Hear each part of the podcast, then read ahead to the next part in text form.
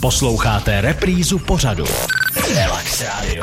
Relax Radio. Posloucháte Rádio Relax, s vámi je David Latovský a také náš dnešní host, kterým je prezident České stomatologické komory, pan Roman Šmucler. Ještě jednou vás- hezké odpoledne. Tak, děkuji a my se teď podíváme na povinnosti, konkrétně povinnosti zubaře. Jaké jsou? Musí třeba pravidelně docházet někam na pohotovost, případně jak četné školení?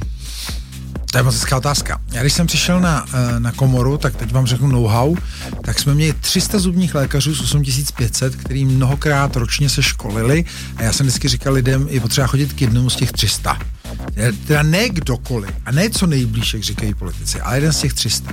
Asi 2000 se školilo docela systematicky a spousta lidí se třeba neškolilo 20 let a, řek, a bylo to fakt jako peklo.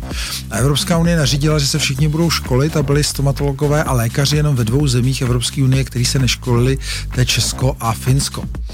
A e, ve všeobecné medicíně to je tak dál, ale ve stomatologii je to tak, že my jsme zavedli povinný školení, takže už se školí 100% zubních lékařů, musí plnit nějaké věci, protože prostě nemůžeme ty lidi trápit a musí to mít nějakou úroveň. Takže, takže to je k tomu školení a No. A musí zubní lékař pravidelně třeba někam docházet na pohotovost, kde drží službu? Ne, samozřejmě, že ne. A my máme systém německý, to nevěděli ani v parlamentu, ani někde jinde, který jsme přijali po revoluci a ten je takový, že eh, by to mělo být, že kraj, ve vašem případě středočeský, buď rozepíše, rozepíše eh, lékaře třeba v okresu Kladno a eh, v nějakých časech, kdy je zaplatí, na to ten kraj dostává miliardy od státu, tak eh, ta ordinace bude sloužit buď o víkendech nebo dokonce každý den. A ty ordinace musí sloužit jako ty firmy. A pak je druhý způsob pohotovosti, že eh, třeba asi vám by pomohlo, kdyby konečně Praha měla profesionální pohotovost. To znamená, my chceme, aby byla takzvaná metropolitní, že třeba Praha, co já vím, z 2500 zubních lékařů, který tam jsou, možná by přijel i nějaký kladeňák, tak eh, by se třeba domluvila s 50, 80, kteří by se točili. Většinou jsou to nějaký stomatochirurgové, někdo, kdo právě zvládne tu pohotovostní službu. Ale z doby socialismu si zvykli soudruzi, že nějaká jako pohotovost v nějakém budově, tam většinou je všechno mizerný, to znamená, je tam starší křeslo, nevypadá to dobře a oni mají představu, jako že furt ještě je ta robota, že se to nezrušilo v tom středověku a že tam jako někdo bude chodit dělat s tím, že té nemocnici většinou, když to je, zůstane hrozně moc peněz.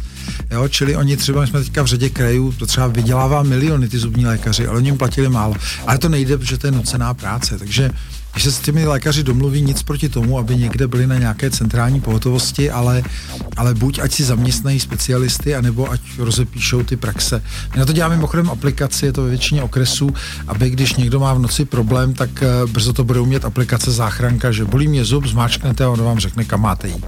Naše posluchače by určitě i zajímala odpověď na otázku, co má dělat člověk, pokud je se zubařem nespokojen. Lze si u vás, jako u stomatologické komory, stěžovat? No to je přímo naše hlavní funkce, jo. Čili samozřejmě většinou, když si stěžuje, tak to je jako konec toho vztahu. Čili když je jako nespokojen, tak hlavně by si měl najít jinýho, že který, s kterým bude víc spokojený. No a když bych chtěl podat stížnost na toho zubního lékaře, tak typicky ke komoře, že my máme nejvíc znalců, nejvíc jsme to schopni udělat. A teď vám rovnou poradím na dent.cz jsou přímo pokyny, jak si stěžovat a my to zadarmo celé prošetříme. Děkuji a náš rozhovor bude pokračovat, ale až za chvíli. Relax Radio.